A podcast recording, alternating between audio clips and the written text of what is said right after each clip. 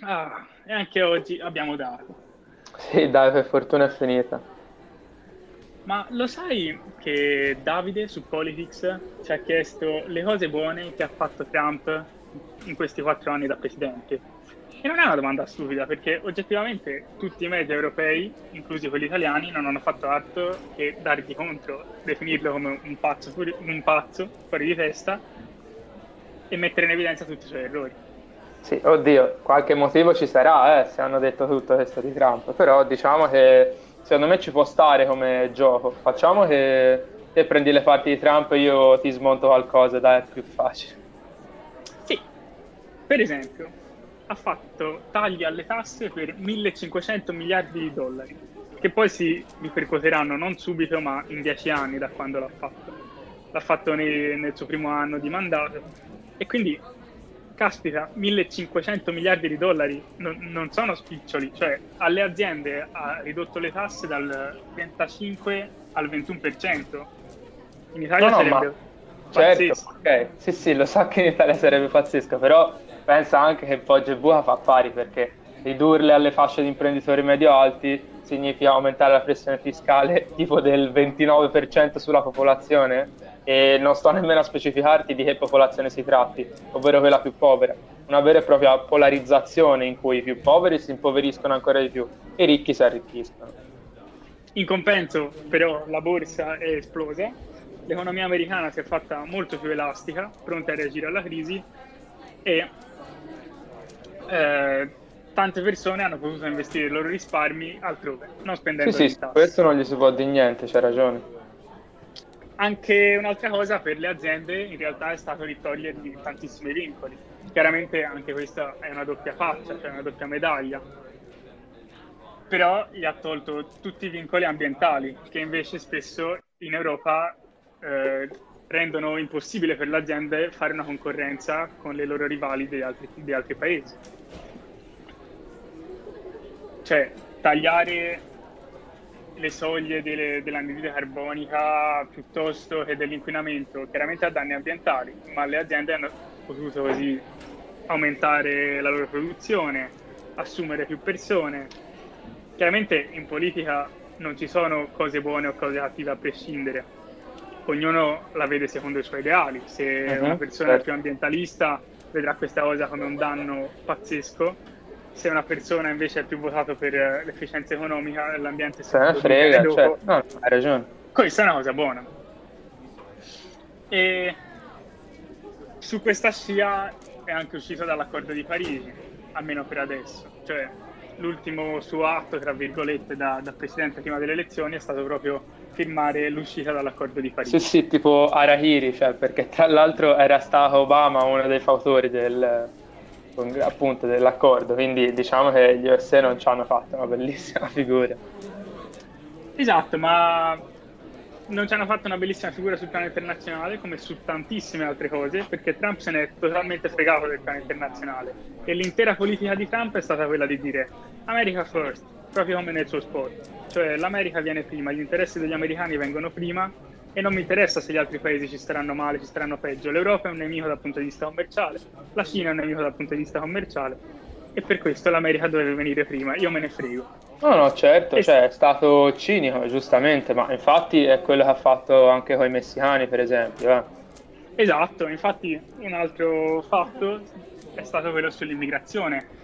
Se ne è parlato tantissimo proprio all'inizio. Lui, per tutta la sua campagna elettorale, aveva detto faremo il muro con il Messico, e di fatto l'ha portata a termine, ha completato l'enorme progetto del muro con il Messico.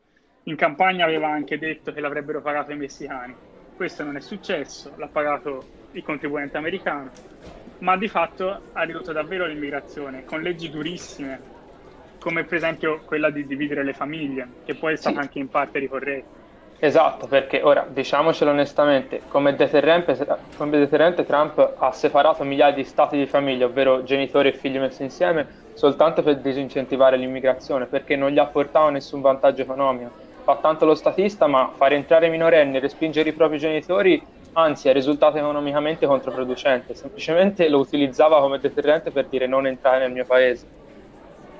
Però a quanto pare ha funzionato, perché di fatto eh, parte dei migranti è stata fermata, se prendiamo alcuni dati. Qui i dati sono un po' contrastanti, anche perché spesso vengono interpretati appunto secondo i propri ideali. Sì, sì, certo, la statistica lo sappiamo da sempre, non è una matematica certa perché dipende molto anche dalle variabili che uno prende. Però in parte la sua stretta sull'immigrazione l'ha rispettata ampiamente. E poi appunto, come dicevi, ha tolto tutto quello che Obama aveva fatto e l'ha fatto in tutti gli ambiti. Potrebbe essere tranquillamente un riassunto del, del suo, dei suoi quattro anni, prendere ciò che Obama aveva fatto di più a sinistra, tra virgolette, cioè eh, fare programmi di integrazione per gli immigrati, fare l'Obamacare per il sistema sanitario, eh, fare accordi sul nucleare con l'Iran, cercare accordi multilaterali con l'Europa. Trump ha distrutto tutto questo, però ha anche portato un tasso di disoccupazione negli Stati Uniti a livelli bassissimi. Negli Stati Uniti nella loro intera storia si era visto poche volte un tasso di disoccupazione basso come ai livelli pre-Covid, prima dell'emergenza Covid di quest'anno, e ha dato la possibilità agli Stati Uniti di avere un'economia estremamente elastica e capace di adattarsi, e l'abbiamo visto quando durante l'emergenza Covid prima gli Stati Uniti hanno perso una percentuale pazzesca del P I L trimestre dopo trimestre, ma nel terzo trimestre di quest'anno li abbiamo visti con un più trentatré per cento del P I L in rialzo su quello precedente. Quindi una forte capacità di reagire. Sì, sì, senza dubbio, ma lui i suoi interessi li sa fare benissimo, anche perché, per esempio, abbiamo visto come in Corea del Nord, appunto, non si sia fatto scrupoli subito dopo aver fatto una guerra, minacciato una guerra, a fare una pace, appunto, temporanea per interessi di entrambe le nazioni. Esatto, vediamo anche questo, perché sul punto di vista delle relazioni estere, anche qui Trump ha fatto tante cose. Prima, appunto, il dialogo tra la Corea del Nord. È riuscito addirittura a fare due vertici con Kim Jong-un. I due paesi non si parlavano da decenni, erano stati in guerra addirittura. E lui è riuscito a riparlare con il leader nordcoreano, che anche lui non ha proprio una, un'ottima nomea, anche come no, effettivamente. E, e questo sembrava essere un grande passo, poi non, non è stato portato avanti fino in fondo come sarebbe dovuto, ma intanto le relazioni sembravano essersi calmate. Mm-hmm, certo. Altra, altra promessa mantenuta da Trump è stato il ritiro dalla Siria dei militari americani. Infatti, Eh, erano stati inviati lì quei soldati quando c'era stato il periodo dell'ascesa dell'ISIS, eh, i combattimenti a sostegno dei curdi e tutta la situazione estremamente complessa che si era creata e che persiste ancora in Siria, perché la Siria, ricordiamolo, è ancora in mezzo a una guerra civile accesissima che non accenna a finire nonostante non se ne parli più. E Trump aveva promesso che l'America si sarebbe fatta i fatti suoi, in senso buono, cioè avrebbe pensato a se stessa in tutti gli ambiti, compreso gli esteri, e quindi ha ritirato i suoi soldati dalla Siria per non sì, spendere sì. soldi in un posto che ah, non gli interessava. Hai ragionissimo, e fa bene, certo, per gli interessi del suo paese, però appunto ha lasciato la Siria esattamente due giorni dopo aver ribadito pubblicamente su Twitter, che sappiamo essere appunto il suo mezzo di comunicazione preferito, che non avrebbe abbandonato assolutamente i combattenti curdi per nulla al mondo, e praticamente fa come l'undicesimo di Alcet, che dice di avere mal di testa quindici minuti prima della partita e lascia proprio sul più bello. E quindi non scordiamocelo che gli U S A erano entrati in Siria per difendere principi importantissimi, ovvero nella lotta contro Erdogan e la Turchia, e appunto proprio contro l'ISIS, che è una piaga enorme. Erdogan che poi ha invaso la Siria, il nord della Siria, massacrando proprio quei curdi. Eh, quindi... E, però sempre in ambito esteri, eh, anche questo è una notizia di quest'anno, è stato trovato un accordo tra Israele ed Emirati Arabi e Bahrain, cosa mm-hmm. sì, sì. anche questa storica per il Medio Oriente, che è stata fatta grazie all'amministrazione Trump. Non dico proprio Trump perché a seguirla è stato il suo genero più giovane, che ha dimostrato un'ottima capacità di dialogo e di attenzione verso queste trattative, ed è riuscito a ristabilire in maniera eh, quasi normale le relazioni fra i due paesi, che hanno riaperto i loro spazi aereo, che hanno iniziato a intrattenere relazioni bilaterali, cosa che non succedeva da decenni, dove questi paesi non solo non si riconoscevano, gli Emirati Arabi non riconoscevano Israele, ma non si parlavano e addirittura si supportavano eh, sui fronti opposti quando si, quando si venivano a trovare tensioni e guerre. Certo, certo, ma eh, appunto è stato bravissimo lui a pensarla e anche e soprattutto a delegarla al genere, però ricordiamoci che il trattato è stato portato avanti con la volontà di fare terra bruciata intorno alla Palestina, soltanto perché non voleva scendere a patti con quello che gli ordinava l'America. Tant'è vero che appunto mentre Israele e gli Emirati Arabi firmavano tutti allegramente yeah, gli accordi di pace, all'esatto contatto della penna sul foglio, tredici razzi, eh, non Antonio Razzi, eh, cioè, scusate la battuta, ma tredici missili balistici di precisione, roba che veramente ammazza, venivano sparati da Gaza, che è una storica roccaforte exclave della palestinese, dritti dritti su due città del sud dell'Israele, ci sono stati anche dei feriti.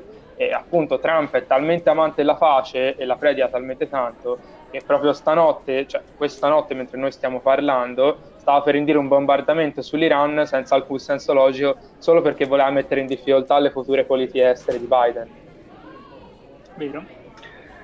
Eh, tra l'altro bello Antonio Razzi, perché Antonio Razzi tra l'altro è stato anche amico di italiano ad andare anche in Corea del Nord. Esatto, amico di Kim Jong-un, è vero, è vero. C'entra perfettamente nel discorso della tutto politica. Si ricollega, sì. Ultima, ultimo riconoscimento che va fatto all'amministrazione Trump è quello della risoluzione dei problemi con l'Iran, risoluzione per modo di dire, perché qui le cose sono tutt'altro che pacifiche e tutt'altro che risolte, però eh, Trump ha ordinato un attacco missilistico in risposta a delle offensive iraniane che c'erano state, non proprio iraniane in realtà, delle offensive fatte da delle, mili- delle milizie di zona supportate dall'Iran contro l'ambasciata americana. Uh-huh. Trump in risposta ha eh, ucciso il generale Soleimani, che era il gestore praticamente di tutta la situazione del Medio Oriente. Uh-huh. Sì, certo, per certo. l'Iran, per l'Iran che è la prima potenza del Medio Oriente, potremmo dire, e storico nemico americano. E questo ha portato enormi sconvolgimenti nella situazione appunto medio orientale, però c'è da ricordare che Soleimani appunto era a capo di un'enorme quantità di milizie, coordinava guerre in tutte quelle aree estremamente instabili. No, no, certo, e ci lucravano anche sopra, è vero, è vero. Probabilmente la sua morte avrà effetti anche sulle operazioni di pace e sul fine tra le guerre delle due grandi superpotenze de- del Medio Oriente, che sono appunto Emirati Arabi e Iran. No, no, senza dubbio, hai ragione. Mm, mi sa che dobbiamo tornare in classe. Eh sì, è ora di andare. Comunque dai, è stato divertente, su Trump eh, ai posteri larga sentenza. Sì sì, assolutamente, anche io mi sono divertito molto. Poi sai, noi da qui e adesso non possiamo giudicare certo quale eredità ha lasciato Trump, però è stata una bella chiacchierata. Alla prossima. PolitiCup, il podcast di Politics per chiacchierare insieme di attualità e rispondere alle vostre domande. La politica ha una nuova narrazione, semplice e avvincente come nelle tue serie tivù preferite.